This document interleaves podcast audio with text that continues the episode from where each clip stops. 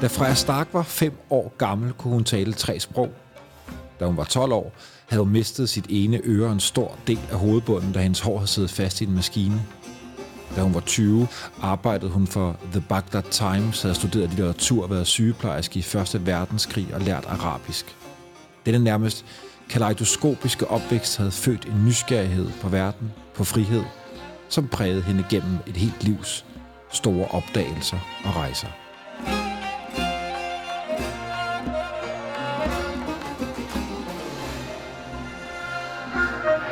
Did they think you very odd to be a single woman traveling alone? I never had that feeling, no, in, in the countries I went to, because I was sincerely out for knowledge. And that is respected all over the East as far, as far as I can see. And that was a respectable thing to be. And, um, and of course, I, there I spoke the language, and that made all the difference.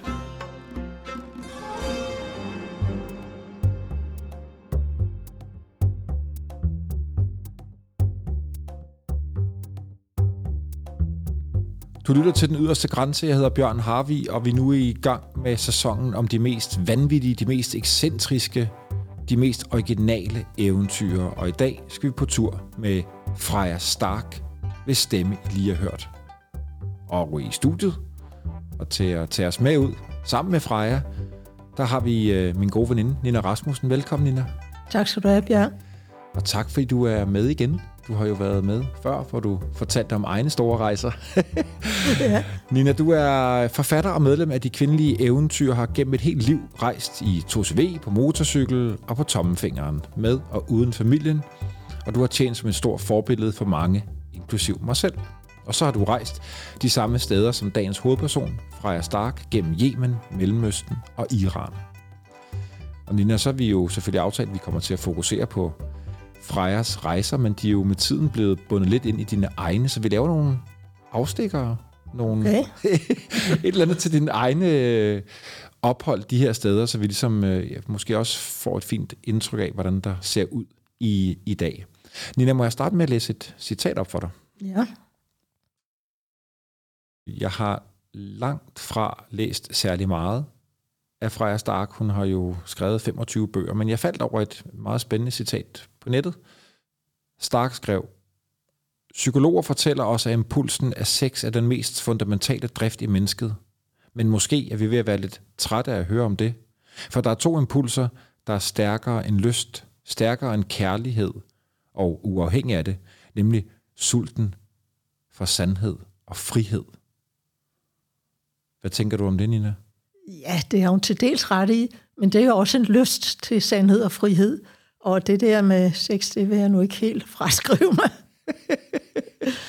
Ved vi noget om, hvordan hun måske fik det her, sådan, hvad kan vi kalde det, frihedsbegreb eller frihedstrang? Ja, altså allerede som, jeg tror det var 10 år, der fik hun eksemplar af 1001 nats eventyr, og der var hun hugt. Det ville hun simpelthen ud og opleve.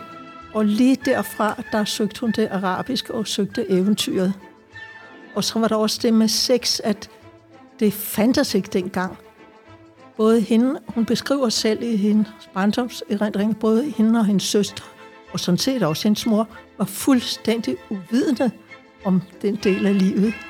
Så det var ikke noget, der betød noget.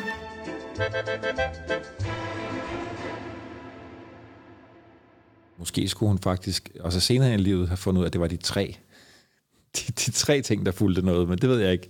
Nina, øh, øh, jeg startede med at sige, at, at øh, vi, har, vi har puttet Freja Stark ind i den her sæson om de mest vanvittige, mest ekscentriske eller mest originale eventyr. Passer det på hende? Altså, hvordan, hvordan var hun også som ung? Det vil jeg tro, det gør, for hun var en meget usædvanlig kvinde, at hun uddannede sig i arabisk og rejste til flere arabiske lande, inden hun begyndte på sin store eventyr og studerede arabisk i London også. Og da hun først begyndte, der hun var fuldstændig frygtløs. Meget usædvanlig og ja, gjorde ting, som ingen andre havde tænkt på at gøre overhovedet. Og også ret vild som, som, som ung pige. Det må hun have været, Fordi på sine rejser, der klædte hun sig jo den lokale dragt, eller måske mandsdragt, og rejste alene, og det vil sige med lokale guider, men det vil sige uden europæiske følgeskab. Det var højst usædvanligt. Det er ikke, fordi vi skal bruge så lang tid på hendes barndom nødvendigvis, Nina, men, men det, det er jo ret voldsomt, det der sker. Nu kan jeg ikke huske, hvor gammel hun er, hvor hun kommer ud af den her meget voldsomme Hun er, ulykke. hun er 13 år, faktisk. Hun er 13 år. Fortæl, hvad der sker. Ja, der sker jo det, at hendes mor havde engageret sig i en tæppefabrik, der vævede kokostæpper, som hun syntes var meget grimme. Men så havde hun, beskrev hun selv, stort krøllet hår omkring, omtrent til knæene. Og det blafrede jo rundt, og så var der en drivarm, der fik fat i hendes hår, og der blev revet en del af hovedbunden og det ene øre af. Og hun beskriver selv, at hun mærkede ingen smerte. Hun mærkede, at skoene slog ind mod væggen. Hun var bekymret for, om hendes sko blev ødelagt. Og da de så fik frigjort hende, ja, så mærkede hun lidt varme og noget, der piblede ned ad ryggen. Hun beskriver ikke smerte. Og måske har hun ikke følt det, det ved jeg ikke. Måske har hun revet nerverne af, eller måske kom den senere, og så har hun ikke skrevet om det. Men hun måtte fire måneder på hospitalet og få lavet hudtransplantationer, og det første, der blev gjort, var, at en læge måtte sy øjenlågene på plads, fordi hovedhuden var blevet revet så meget skævt. Nej, nej, nej. Det var så det første. Og så var der en italiensk læge, der i månedsvis prøvede at lave hudtransplantering af alt muligt, indtil der kom en dygtigere kirurg til, som tog hud fra hendes egne ben og satte på, og så satte han en net over. Og det var noget nyt dengang, sådan så at han kunne behandle den uden at tage bagagen af, og sådan så det blev holdt på plads, og det lykkedes så. Men resten af livet, der gik hun altid med hat, og måske nogle gange også med paryk. Ja, det, det er jo fint, du siger det, fordi øh, alle de billeder, man ser af hende og, og kan finde øh, af hende på nettet, der hun, hun har altid en hat på, eller også ja. Det, som er blevet, øh, hvad kan vi kalde det, podcastens cover, det billede, som man kan se, når man sidder og lytter her. Et, der har hun jo også noget, altså noget, der dækker håret, måske altså Ja. også af praktiske grunde, Ja, fordi hun... og det kan også være, at hun har sådan lidt paryk sat fast i hatten, ikke? Så, så når hun tager hat på, så har hun hår hele vejen rundt. Nina, prøv at beskrive hende på det billede, vi, vi har liggende her foran os. Jamen, hun er en smuk kvinde med klart og frejdigt ansigt, og sådan lidt chic hat. Men hun har helt igennem uforfærdet og klart udtryk i ansigtet. Vi er lidt i tvivl om, hvor billedet kommer fra. Du gættede på, inden vi trykkede play, at det kunne være Yemen, men vi ved det ikke. Det tror jeg er Yemen. Fordi jeg tror, det er en mandsagt, hun er på, fordi hun skal ride på æsel op til Hadramurørken. Og det vil nok være mest praktisk for hende at en mandsagt på, men den er flot og pyntet med alle mulige sjaler og ting og sager på hovedet. Nina, eventyrtrangen, ved vi, hvor den kom fra hos Freja Stark? Det kan vi jo gætte på. Altså, hendes forældre var kunstnere, og de flyttede rundt i Europa. Hun blev født i Paris, voksede op i Italien og studerede i London, og tog så til Mellemøsten for at studere arabisk videre frem. Og så var det også der, som 13-årig, der fik hun et eksemplar, nej, som 10-årig, allerede som 10-årig fik hun et eksemplar af 1001 nats eventyr, og der var hun bare hut. Derfra der vidste hun, hvor hun skulle hen, og det var derfor, hun kom til at studere arabisk og til at rejse i de arabisk talende lande. Og hun skulle til Mellemøsten. Det skulle hun. Nina, det er jo sådan, at, øh, at vi øh, helt indlægsvis startede med at høre Freja Starks stemme. Det var lidt svært at finde det. Der ligger ikke så meget derude på nettet, men øh, hvad hedder det, øh, vi har fundet sådan en, øh, en, en, en dokumentarfilm om Freja Stark, som er, så vidt jeg husker, fra 81, 1981. Og Stark, det er ikke en, en ekspedition, vi dykker ned i i dag, men det er så utroligt, at hun som 88-årig tager ud med det her øh, kamerahold på æselryg i Nepal. Og der bliver hun jo så spurgt, at du sidder og griner, så bliver hun jo så spurgt af intervieweren, øh, hvor, netop hvor den her eventyrtrang kom fra. Prøv at lytte med til, hvad hun svarer. I've been coming to the conclusion that adventure is the most important thing in one's life. I think it's a very typically English thing. I mean, by English, I mean British. The feeling is the adventure, the unknown, and the fighting it. Hvad tænker du, Nina? Om nogen kan du ikke genkende til, at det Jeg er fuldstændig enig med hende. eventyr er det vigtigste i. Fuldstændig. For det har været en længsel, jeg også selv har haft som barn, at komme ud og se verden. Ud og opleve. Og jeg læste jo rejsebøger og tænkte, bare det var mig, kan jeg ikke også sådan noget? Og det kunne jeg jo, når det kom til stykket. Jeg vidste bare ikke, hvordan jeg skulle komme i gang. Nina, lad os komme på tur med Freja Stark. Det er 1930.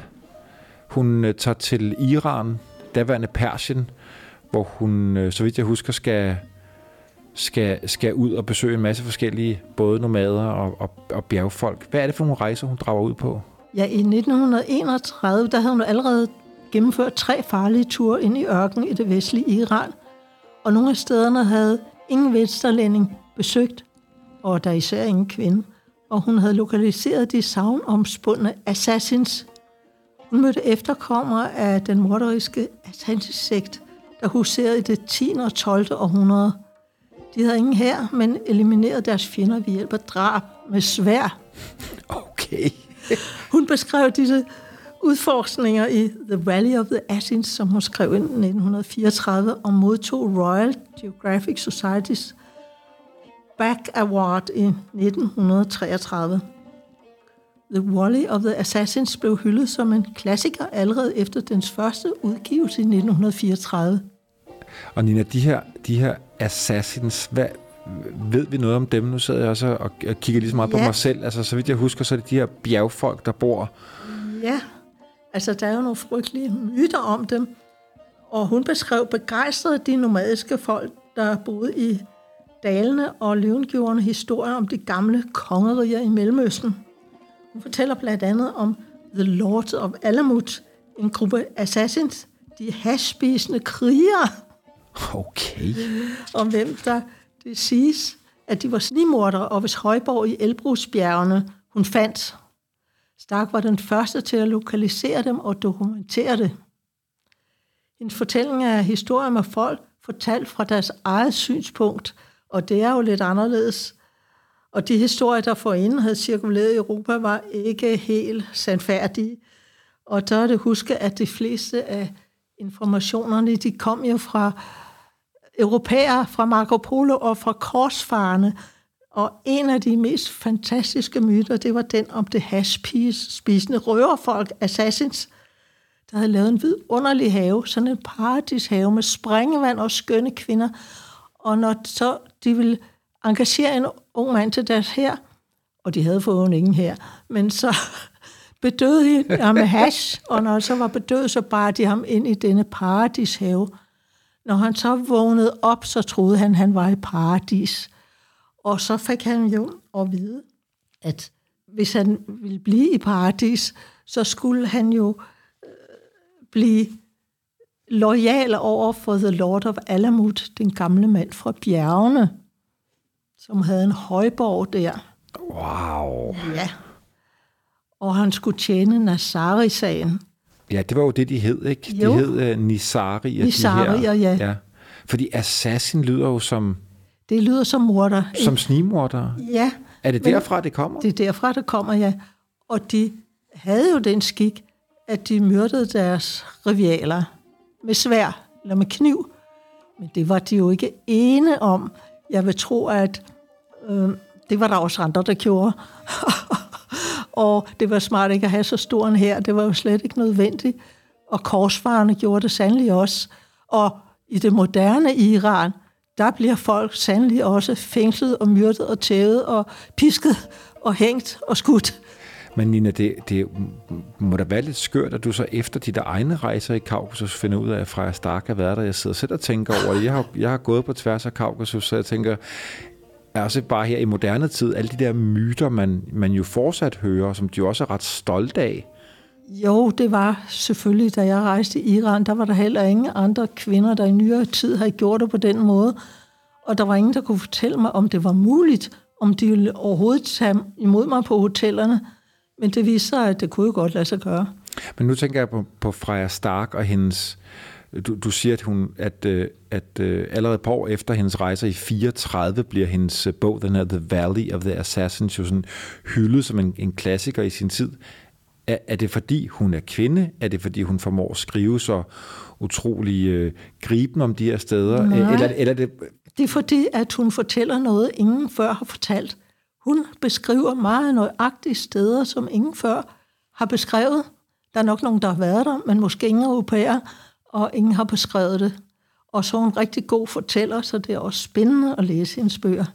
Og ved I, hvad det så gør efter? Altså hun, hun, hendes bog bliver modtaget, The Royal Geographic Society øh, giver hende den her pris i 33. Er det, øh, er, er det de her rejser i Iran, der jo baner vejen for hendes øh, fremtidige store rejser? Altså hun har jo nok fået blod på tanden. Hun fortsatte livet igennem at rejse i Mellemøsten og arabisk talende lande. Og det gjorde hun indtil, ja, hun var 88 år, ikke? som vi lige har hørt.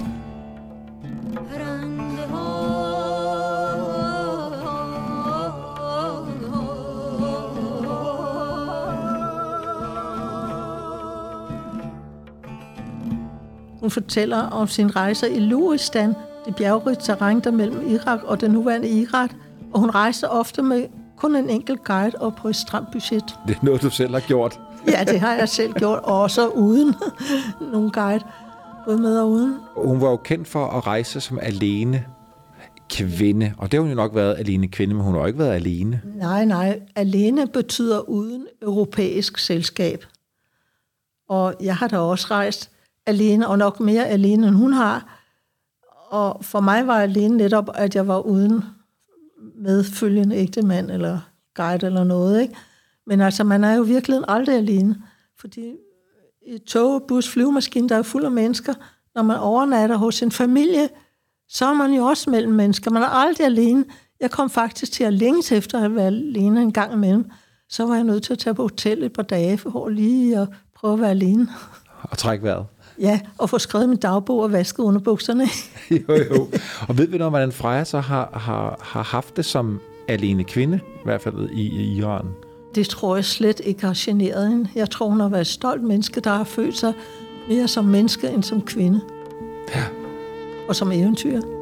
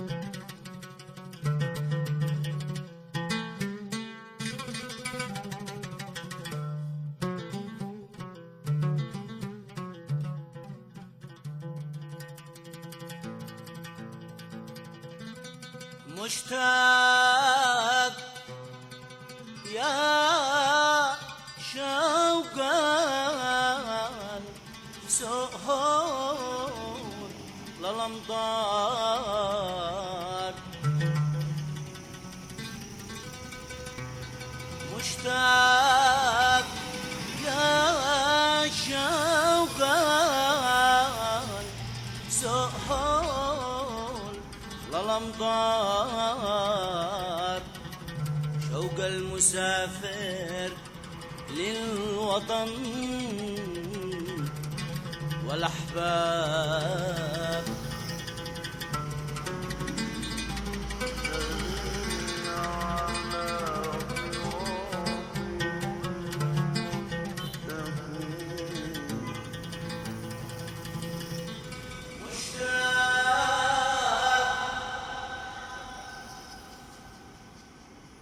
Vi skal til Yemen, Ja. som jeg ved også betyder øh, utrolig meget for dig, for der har du været og skrevet om. Øh, jeg tror, det er i 34, at Freja Stark kommer, kommer der til, og hun kommer med dammskib til en by, der hedder Mukalla, hvor jeg også ved, at, at du har været. Hvordan, ja. hvordan ser der ud i Mukalla? Der ser faktisk ud næsten som på det billede, som Freja Stark har taget. Hun har taget en hel masse billeder, som er gemt på et eller andet museum, men i hendes bøger er der nogle få billeder, og man kan se, at de er selvfølgelig gamle, og reproduktionen er ikke så tydelig, de er ikke rigtig skarpe. Du må gerne bladre, for hendes bog for Yemen ligger jo her foran os. Hun kom med dampskib, og jeg kom med bus. Jeg havde kørt hele vejen langs med kysten ned til Mukalla, og der ser faktisk ud næsten som da hun var der.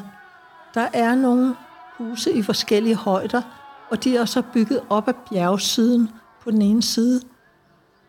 Og så er der en flod, så byen ligger på begge sider af floden, og så er der broer over.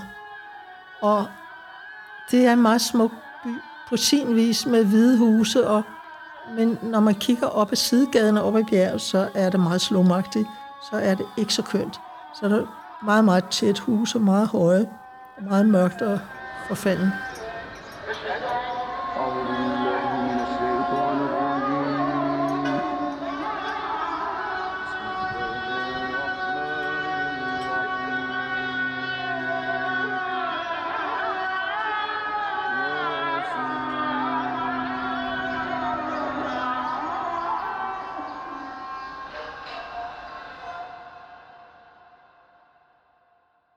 Nina, du nævnte det der med, at, at, øh, at, øh, Freja Stark selv øh, tog billeder undervejs på sine rejser, og, øh, og der også var øh, hvad hedder det, hendes egne fotos med i, i, i bogen fra Yemen. Jeg husker, at jeg har læst, at, at hun faktisk øh, tilbage i 33 købte et, et øh, gammelt Leica-kamera. Det har jo ikke været gammelt dengang, men et Leica-kamera, som hun havde med på alle sine, sine rejser.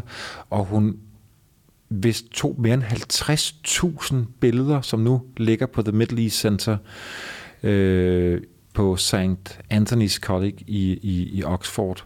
Så hun har jo ikke kun kunnet skrive, hun har virkelig også taget billeder, og, og forhåbentligvis også i samtiden vidst, at det var vigtigt for fremtiden. Det har hun, og det er heller ikke så ringe, men reproduktionen her i hendes bøger har gjort dem dårligere, end de nok i virkeligheden er. Jeg tror, at jeg vil beskrive her Ja, du har, du har, bladret, du har bladret i bogen, og du har fundet ja, to billeder, du synes, der var fine. to Arabia. Ja, der er et her med en kamel, og det er jo en meget stor, højbenet kamel, må man sige. Og så sidder der en her kameldriver ovenpå, med en stor turban på hovedet, og så er der adskillige sække og poser og tasker, den er lastet med, og så står der en lille dreng ved siden af, som er i klædt bare en futa, det hedder det der skørt, som er holdt fast med en snor om livet.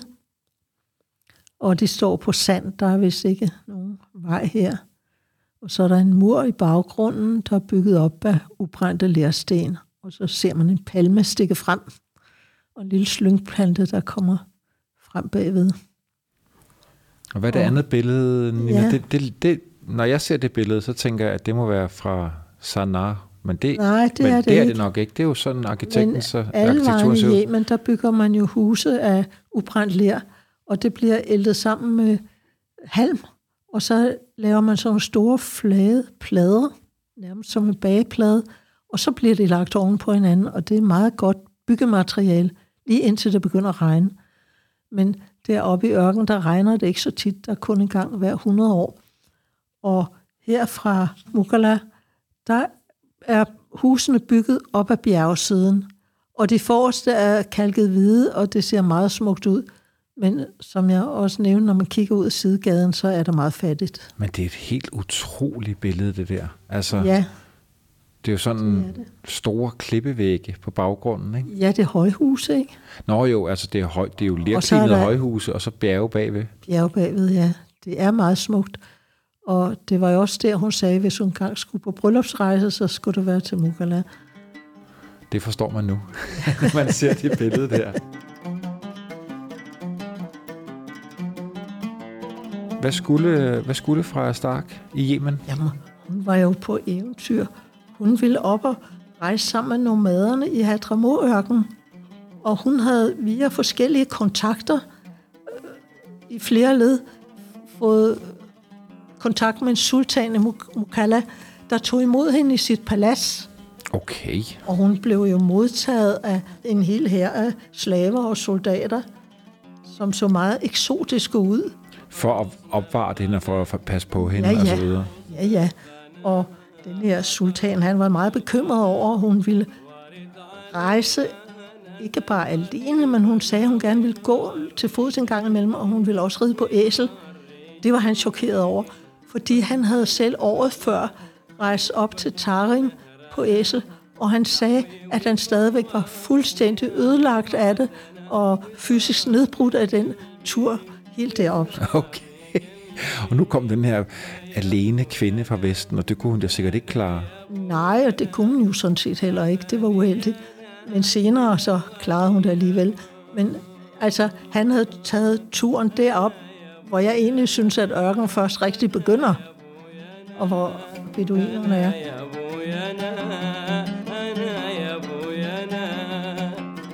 Ja, Bjørn, nu har jeg fundet et citat af Freja Star, og det handler om, inden hun rejste ud fra Mokalla, og jeg har selv oversat det for engelsk. Dette var min sidste morgen i Makala.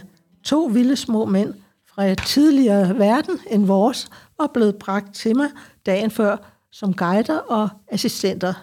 De så ud, som om de var inde i et bur. De kunne ikke lide at være i værelset som væsener, der ville kaste sig mod møblerne for at komme ud.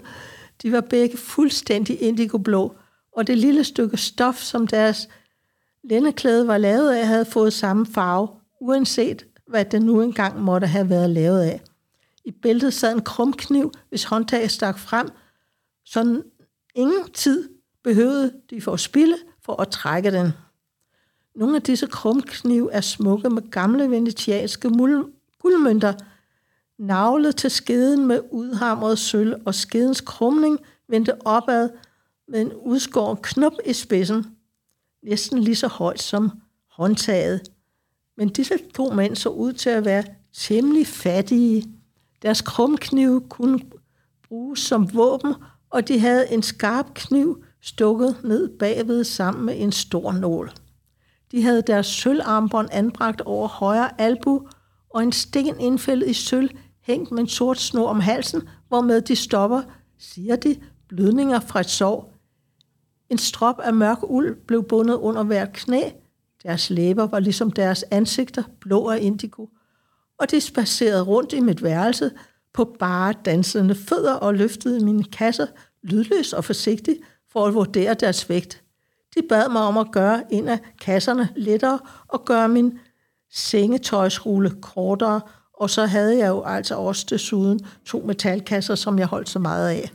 Det ville være nødvendigt med tre æsler, plus et til mig til at ride på, sagde de, og sådan blev det. ذكرك في فمه وذكرك في فمه غنوة وحبك جرى مجرى دمه يحلم بقربك يحلم بقربك ربك وارحمه Fortæl om hendes rejse. Hvad var, hvad var det, hende, hvor, hvor, hvor, skulle den, hvor skulle den føre hende hen? Jamen, den skulle jo føre hende øh, gennem den første ørkendal op til Shibam, den lille by, der er bygget helt af ler, med højhuse helt af ler. Og det kom hun også. Og så skulle de videre op til Tarim. Og derfra skulle de så rejse videre ind i Hadramå ørken. Men det var så uheldigt, at hun blev syg på vejen. Og hun troede først, hun havde mæslinger, fordi hun havde været sammen med en lille dreng med mæslinger i Taring. Nej, i Shibam. Og så var hun bange for at få følgesygdomme, som lungebetændelse og astma og alt muligt frygteligt. Og det skal man huske, folk, man kan jo dø af mæslinger. Det var der faktisk mange, der gjorde det engang.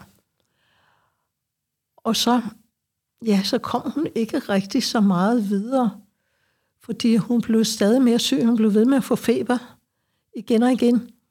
Og jeg tror, hun kom så langsomt til Tarim.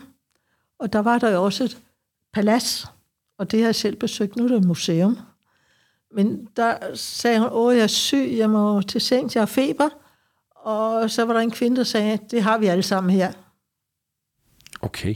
Prøv selv at mærke, at hun havde også frygtelig høj puls og feber. Det var meget almindeligt med febersygdom, åbenbart med Freja Stark. Hun var ikke tryg ved det. Og feberen blev ved at komme igen og igen. Og til sidst så måtte hun rejse baglæns ned til Shibam. Og derfra der fik hun så tilkaldt det engelske luftvåben. Og de kom så med fire flyvemaskiner, der landede i ørken. Ørkendalen, der, der er jo fladt. Og så kom de og så på hende med en borger og sagde, nej, du er for syg, vi kan ikke fragte dig ud i den her varme. Du må vente til i morgen tidlig. Og så næste dags morgen, så blev hun taget ud og fløjet med flyvemaskiner tilbage til Mugala, vil jeg tro. لميتك سالمة لميتك سالمة وتهجر بسر حبيبك مرحمة هايم بحبك hvad, hvad husker du bedst, inden vi måske også skal høre om dine egne øh, rejser eller erfaringer fra Yemen, hvad, hvad, hvad husker du bedst, som Freja fortæller? hendes afsked derfra. Ja, for det første hendes ophold i paladset i Mokala, ikke? De har jo slaver. Og de har en her slaver og en her af folk, der betalt betalte soldater. Og det er ganske naturligt. Hun har slaver med hele vejen. Og det er jo så sjovt, og hendes beskrivelse af, hvordan hun får tildelt fire små blå mænd, som skal hjælpe hende med at komme afsted. Hvad betyder blå mænd? Ja, de er smurt ind i indigo i hele kroppen. Også deres tøj, alt er syltet ind i indigo, det er fuldstændig blå. Hvorfor? Også løberne. Jeg tror, det beskytter mod solen, men det er vel også et skønhed og tradition. Okay. Og i hendes værelse, der føler de sig som fængslet. De, de kan ikke lide at være mellem alle de møbler og kasser og pakker og kufferter. Det er ubehageligt for dem, de er vant til at være udendørs. Men de får så talt til en bagage, og de finder ud af, at de skal have tre æsler til bagagen alene. Hun havde 12 kasser med, foruden to metalkasser. Og jeg ved ikke, hvad hun havde i dem. Måske fine kjoler og hatte til, når hun skulle besøge konsulater sidenhen, måske, det ved jeg ikke.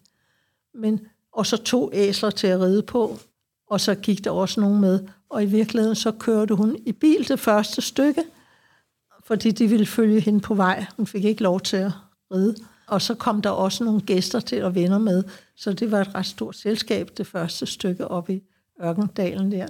Og så efterhånden blev de færre. Og det viste sig også, at rejsen var ret strapasserende, fordi de tog ikke den lige vej ned i dalen, som jeg selv har kørt. De kørte op på bjergene, fordi det var mere sikkert. Der var de ikke så nemme at spotte. Hvad var de bange for? De var bange for røver. Og det var sikkert ved velberoet hu. Og selvom hun havde to vagter med og et par slaver og nogle bærer, så alligevel var de sårbare. Og når de hørte nogen om natten, så gemte de sig og håbede, at der ikke skete noget. Så hun, hun, hun er jo øh, i eftertiden blevet lidt beskyldt for, at hun, hun har digtet nogle ting, eller sådan øh, og, og Nej. overgjort nogle ting. Men, Det er ikke rigtigt, det tror jeg men, faktisk men det ikke kunne rigtigt. måske have gjort endnu, endnu, endnu værre, synes jeg, du har det sagt en gang, jeg Nina. ikke. Jeg tror, altså når hun skriver, at hun har hår til knæene, så overdriver hun nok lidt, ikke? Men altså, hun er meget, meget detaljeret i sine beskrivelser ind i Yemen af folks klædedragt og deres traditioner, og jeg tror, at det er rigtigt, det hun skriver. Også fordi hendes rejse kom ikke så langt. Den var faktisk meget kort, og når hun skulle skrive en hel bog om det, så måtte hun gå meget, meget i detaljer, og til trods for, at hun var syg, så var hun meget observant og fik skrevet det hele ned i en utrolig detaljeret grad. Og derfor kan det også være lidt svært at læse, fordi hun kommer jo næsten ikke fremad. Altså det tager altså side 48, før hun kommer ud af døren fra det fyrste palads. ikke? det, Så og så er der Nina 300 Rasmussen, og sider tænker, tilbage. Ja, netop Nu må du komme afsted. nu må, nu må der ske noget, ikke? Men faktisk så fortæller hun ikke så meget om selve rejsen, men om de mennesker, hun møder, deres klædedragt, deres mad, deres traditioner, hvordan de taler til hinanden, og hun kan jo sproget, så hun forstår det hele. Og hun tillægger dem også de følelser, de har, og de tanker, de har. Så det er meget interessant, hvis man har tålmodighed til at læse det. Hvad, hvad, hvad, hvad siger de lokale, når der kommer en, en, en vesteuropæisk kvinde, og, og, og både med, og har den nysgerrighed over for de her folk, hun rejser blandt, men, men også ja. kan sproget? Ved I, hvordan de reagerer? Ja, hun bliver taget godt imod. Og de, de fortæller hende også, hendes dem, der er med hende, at hun er en fyrstinde fra Europa. Okay. En sultaninde. Så de har meget respekt Nu for havde vi hende. også boet hos sultanen, så det Ja, giver jo meget god mening. Så det er hans, dem hun har med fra sultanen i Makala.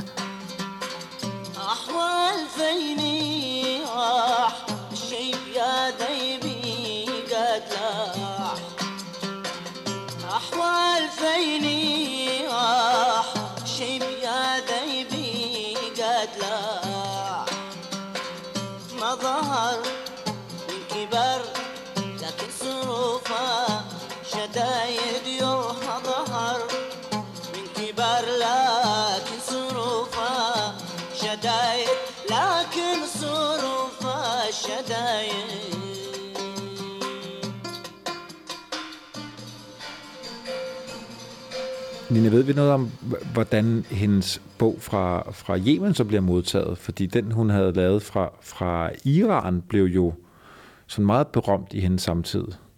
Jeg tror bestemt også, at det blev den. Og den hedder The Gates of Arabia, indgang, indgangsporten til Arabien, og det vækker nysgerrighed, ikke? Hvad nu det? Skal vi ind der og se, hvor der er? Og det kommer man jo også.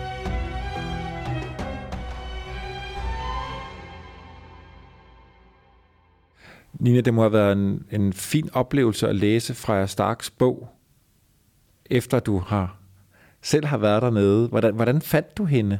Jamen, det var ret fantastisk, fordi da jeg var i Shibam, der opdagede jeg jo, at jeg var på det samme hotel, som Freja Stark havde været på. Der var kun det samme stadigvæk. Og værelset var fuldstændig, som hun havde beskrevet det. Stort lyst værelse med dejlig balkon og udsigt til haven. Og der øh, følte jeg et eller andet. Der synes jeg, at nu fulgtes jeg med hende for alvor. Og senere gik det op for mig, at vi har jo rejst helt de samme steder. Jeg har været alle de samme steder, som Freja Stark også har været. Minus Nepal måske. Og, og, og Nina, hvornår var det? Det var 2000 og hvad? Og, Jamen, det var i 2008. بعرف بانك ساكنني عايش بروحي مجنني وجوا حبك اسرني وعم كامل kan du ikke lige fortælle, hvad der står stærkest, når du tænker tilbage på den rejse? Jamen, det var faktisk rejsen gennem Atramo-ørken.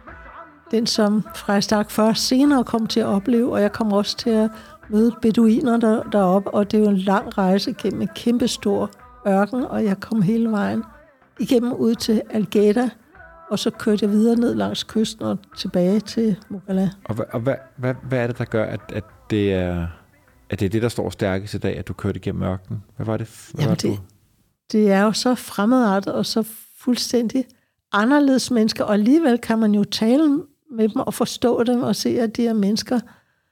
Og de beduiner, jeg mødte, de fortalte mig, at de mange år havde bare sovet i ørkenen nede mellem forne for at holde varmen. Og så indtil de fandt en hule, de kunne gemme sig i. Og der var de lidt mere i sikkerhed. Og bagefter, da de blev mere velhavende, for de var nemlig nogen, som ikke tykkede kat, så købte de sig et telt. Og da jeg kom, der lå teltet hen i vejsiden, så havde de bygget sig et lille hus af gasbetonsten. Og en af sønnerne, som havde uddannet sig, han var kommet tilbage for at lære dem alle sammen at læse og skrive. Så der er jo sket noget. Men de gik stadigvæk i lange hviddragter og turbaner, og de havde også gevær alle sammen. Okay, wow. og jeg, jeg kan jo huske, at jeg fra et, et andet episode her i Den Yderste Grænse blev meget overrasket, da jeg hørte Ole Vøders fortælle om, at der er jo to måder, man kan dø, dø på i en ørken. Jeg ved godt, der er sikkert er flere, hvis man møder ja. Beduiner med våben, men, øh, men øh, det var sikkert sådan en gammel arabisk saying. Han, han sagde der med, at man kan dø på to måder i en ørken. Man kan enten dø af tørst, øh, eller så kan man drukne. Ja, og jeg oplevede faktisk også et kæmpe regnvejr. Og det simpelthen, fordi det regner så sjældent. Det gør det. Og så, når det så endelig regner, så er jorden så tør, at den ikke rigtig ja. Kan absorbere vandet. Ja, og der kom, for uden det regnskyld, jeg oplevede, hvor vandet bare gik til knæene, så kom der et større regnskyld, da jeg var et andet sted i Yemen, som ramte Shibam, som ligger på vejen, ikke? og Ja, hvor, der, hvor Frej Frej Stark Stark- også var der, ikke? og husene brændte sammen, for de jo lavet ler. Og det er noget, der sker en gang hver 100 år. Og det skete så lige efter, du har været der. Ja. Jeg fik et stort regnvejr omkring Sayun, men det skete der ikke noget ved, men Shibam blev ødelagt. Hold nu op. Ja, og nogen spurgte mig, hvordan har dine venner det? Og jeg mailede og fik at vide, at de mennesker, jeg kendte, de var i god behold. Nina, hvordan var det at, at rejse i Yemen som alene kvinde? Jeg synes, det var okay. Det var meget nemmere end i Iran, hvor der var så strenge restriktioner for kvinder, og så meget fokus på religion og på sex. Fordi det får alle folk til at tænke på sex, når der er så strenge regler, og man skal være så tillægget. Sådan var der slet ikke i Yemen. Der følte jeg mig meget mere fri. Men du rejste alligevel med mandlig selskab, eller hvordan i Yemen? Nej, der rejste jeg helt alene. Okay. Der tog jeg bare med bussen, eller med taxa, eller med flyvemaskinen. Der havde jeg ikke brug for nogen guider. Og der skete jo det uheldigvis, at på vej til Mukala, der mistede jeg min guidebog og min kort. Så synes jeg virkelig, jeg var på den. Og jeg prøvede at finde det i Mukala. Det fandtes jo ikke, for der var ingen turister. Så på hotellet, der havde på et, jeg tog hen til det største turisthotel for at købe en guidebog. Det havde det overhovedet ikke, vel? Jeg boede på et meget lille billigt hotel i byen. Så jeg måtte rejse videre uden. Og det klarede jeg jo fint. Jeg savner det ikke så godt. Måske endnu mere fri, Ja, når du ikke skulle sidde jeg vil dog sige, at efter Tarim, der havde jeg en mand med mig ude i ørkenen for at møde beduinerne. Og det viste sig jo, at han var i familie med dem. Det var alle deroppe jo, ikke? Han, da vi nåede frem til nogle beduiner, han kendte, så kendte han dem. Så kunne han sige, jeg er den og den 20 generationer tilbage. Og så genkendte de ham. Det vidste de godt. Så det var en god guide at have med.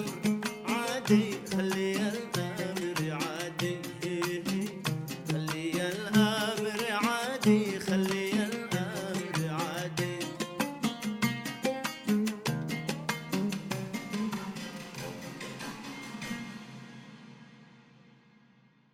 Stødte du på Freja Starks navn i Yemen, da du rejste der? Nu siger du, at du, at du fandt ud af, at du boede på det samme øh, værelse. Nej, der var rigtig mange analfabeter og få, der kunne tale engelsk. Så det kom jeg ikke ud for at tænke på. Det var nogle andre mennesker, der drev hotellet nu. Der var gået så mange år, så der var gået et par generationer imellem. Ja, det er klart. ارحم ارحم حنانه لا يصير شي مضيع لا يصير شي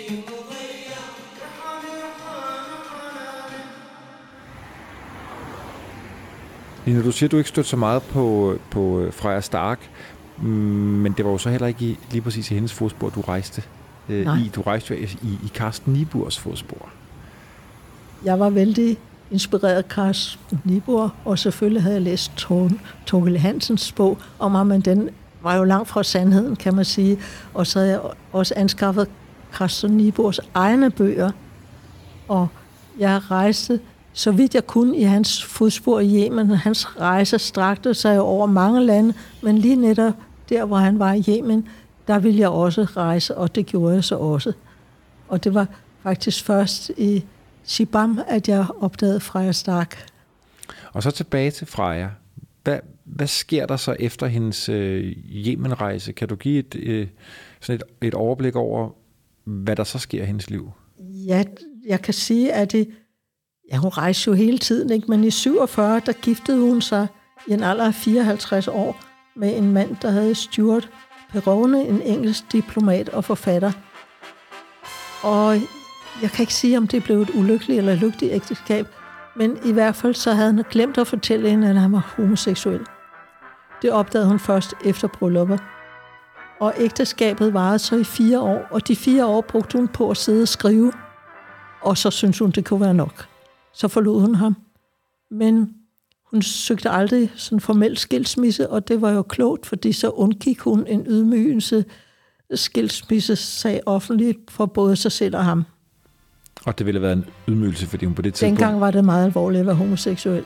Ja, og hun var måske også en berømthed. Ja, det havde været pinligt. Ja. Pinagtigt. Ja.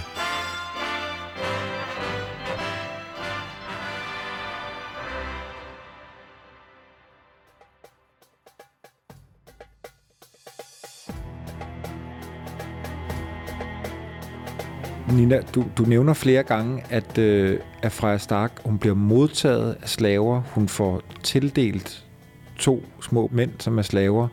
Og der er også en slave, der, der rejser med hende. Hvordan forholder hun sig til det? Altså Freja Stark har jo den karakter, at hun accepterer tingene, som de er. Hun kommer ikke for at belære dem. Hun kommer for selv at lære. Men hun beskriver meget nøjagtigt, hvordan slavernes forhold er. Og under et ophold i Shibam, der får hun en meget hjerteskærende oplevelse, for der er der pludselig stor ballade, for der er en slavekvinde, der strækker. Hun vil simpelthen ikke arbejde. Hun er ude af sig selv. Og hun får så opklaret, at det er fordi, hun havde en lille datter på fire år, som de har taget fra hende og solgt til nabolandsby. Og Ej. den her stakkels slavekvinde er jo så ulykkelig. Og de kommer så til den ordning, at hun får lov så at få besøg af sin lille pige en gang. Hun får lov at se hende en gang til, inden hun får altid er væk. Og det accepterer hun så. Fordi slaverne har kun det liv, de har. Altså, der er ikke noget med, at de går et frit liv før eller siden. De er født som slaver, og de lever som slaver. Det er deres plads i verden. Og ved vi, hvad, hvad, hvad, hvad Freja Stark så tænker om det? Altså det nu, nu, jeg stiller ikke spørgsmål, fordi jeg vil have, at du skal svare. Ja, hun forholdt sig meget kritisk til det udfordrede øh, sultanen, der tog imod hende som en gæst. Men, men øh, ved, vi, ved vi, hvordan hun, hvad hun tænker om det, når hun jo ser det hele tiden? Altså, og de hun, folk, der skal hjælpe hende, også er slaver? Hun accepterer det jo og beskriver nøjagtigt, hvordan deres liv er. Men der med den lille pige, der er det hjerteskærende. Der kan man mærke, der har hun rigtig ked af det. Og det er øh, de andre kvinder i huset måske også. Det har de forståelse for, men det er jo mændene, der bestemmer og sælger så den lille pige fra. Hun er måske også et produkt af sin tid. Det var alle jo. Altså, også Freja Stark. Det var... Nu havde man jo ikke slaver i Europa på det tidspunkt, men det var da noget, hun bes- kunne beskrive uden skrubler, tror jeg. Ja, for jeg mener, altså hun, hun, hun, hun, hun, hun rejser, som de lokale vil gøre, og derfor får man også hjælp af slaver, men hun er så også uheldigvis med til måske at bidrage Jo. til, at det bliver, den tradition bliver holdt fast. Jo, men hun kunne ikke selv bestemme alt. Hun kunne ikke selv bestemme, hvilke eskorte hun skulle have med sig. Og hun blev allerede ved ankomsten til Mukalla, og det beskriver hun meget smukt, modtaget af ligesom to herrer, en soldater, som var sultans soldater, og så nogle slaver også, som var meget flotte også, og de gik med lygter, og det var meget stemningsfuldt, at de gik igennem byen i mørke. Vi skal tænke på, at dengang var der ingen gadebelysning, og det huskede hun jo, og hun skrev, at hvis hun nogensinde skulle på bryllupsrejse, så skulle hun gå til Mukalla. Det kom den så ikke til. أشرقت نفسي بنور من فؤادي. حينما رددت يا رب العباد. وانتشت روحي وصار الدمع يجري. يا إلهي خذ بقلبي للرشاد. أشرقت نفسي بنور من فؤادي. حينما رددت يا رب العباد وانتشت روحي وصار الدمع يجري. يا إلهي خذ بقلبي للرشاد. Nå, jeg ved ikke, om vi skal snakke sådan om, om decideret eftermæle, men, men jeg kunne forestille mig, at, at vi sådan her afslutningsvis kunne snakke om, hvad hun egentlig var for en karakter. Jeg kunne også godt forestille mig, at du, at du ser lidt dig selv i Freja Stark. Jeg ser mig selv, jo, men det er jo en anden tid, Det er klart. forstår du? Men jeg tror, at vi har været til fælles, at vi er ikke så bekymrede.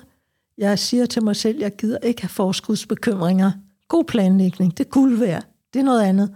Men ingen forskudsbekymringer. Og man skal ikke være nærtagende. Man skal ikke tage sig små ting. Forskudsbekymringer, betyder det, at man ikke skal bruge alt for meget tid på at, at, at tænke på, hvad der kan gå Man galt? skal ikke, ja, netop, man skal ikke bekymre sig. Man skal planlægge godt. Det er fint. Nogle gange. Og nogle gange er det unødvendigt. Der skal man bare kaste sig ud over kanten. Men ikke bekymre sig, for det har man ingen glæde af. Og heller ikke over småting, der sker undervejs. Et lille sår eller lidt feber et par dage. Skidt med det.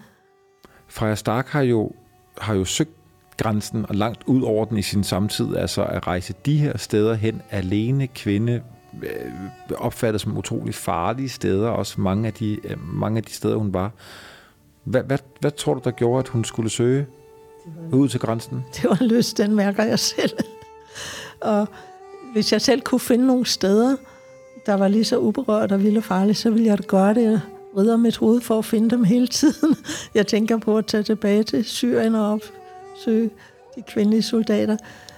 Øhm, men det skal også være sjovt, altså. Det skal ikke være en lidelse at rejse, det skal også være sjovt. Og hvor du hvad, så synes jeg faktisk, det passer rigtig fint. Det sidste lydklip, vi har på, øh, på Freja Stark fra hendes denne her rejse i Nepal, da hun er 88 år gammel, men, men hun bliver jo så spurgt om, hvad eventyret egentlig gør ved, ved, ved hendes liv. Prøv at lytte med en gang, Nina. Well, ri- risk, which is the salt and sugar of life, is, one, I think, one of the great inducements which we find in all our histories. I, I don't quite know why, it, in my particular case, I've enjoyed things that were considered risky. It's like an aperitif to life, isn't it? It gives you a zest.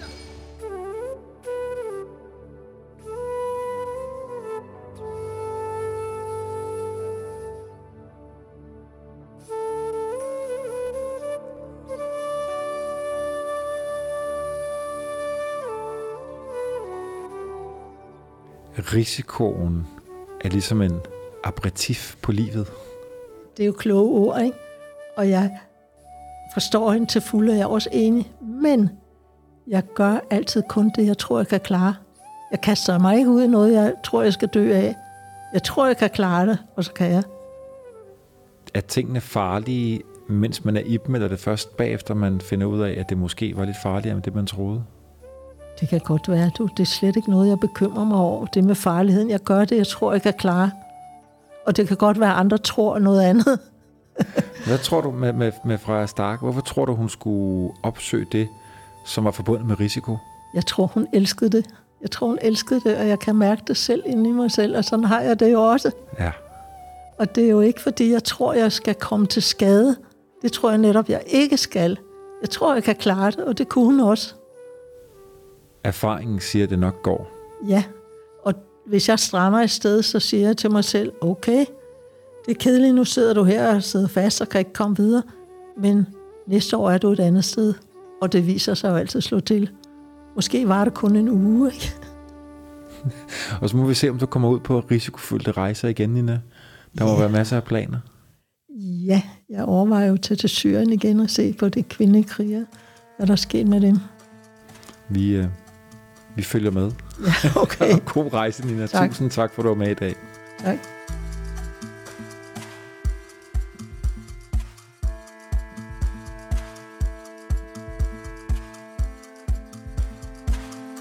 Den yderste grænse er produceret af Jul og Brunse for vores tid og 24-7 med Christoffer Erbo Roland Poulsen som ekspeditionschef på Lyden. En særlig tak til Henrik Ede Lassen og Claus Tause Birkbøl for sparring med historier og kilder. Du kan finde serien og andre spændende historiske podcasts ved at søge på Vores Tid i din podcast-app.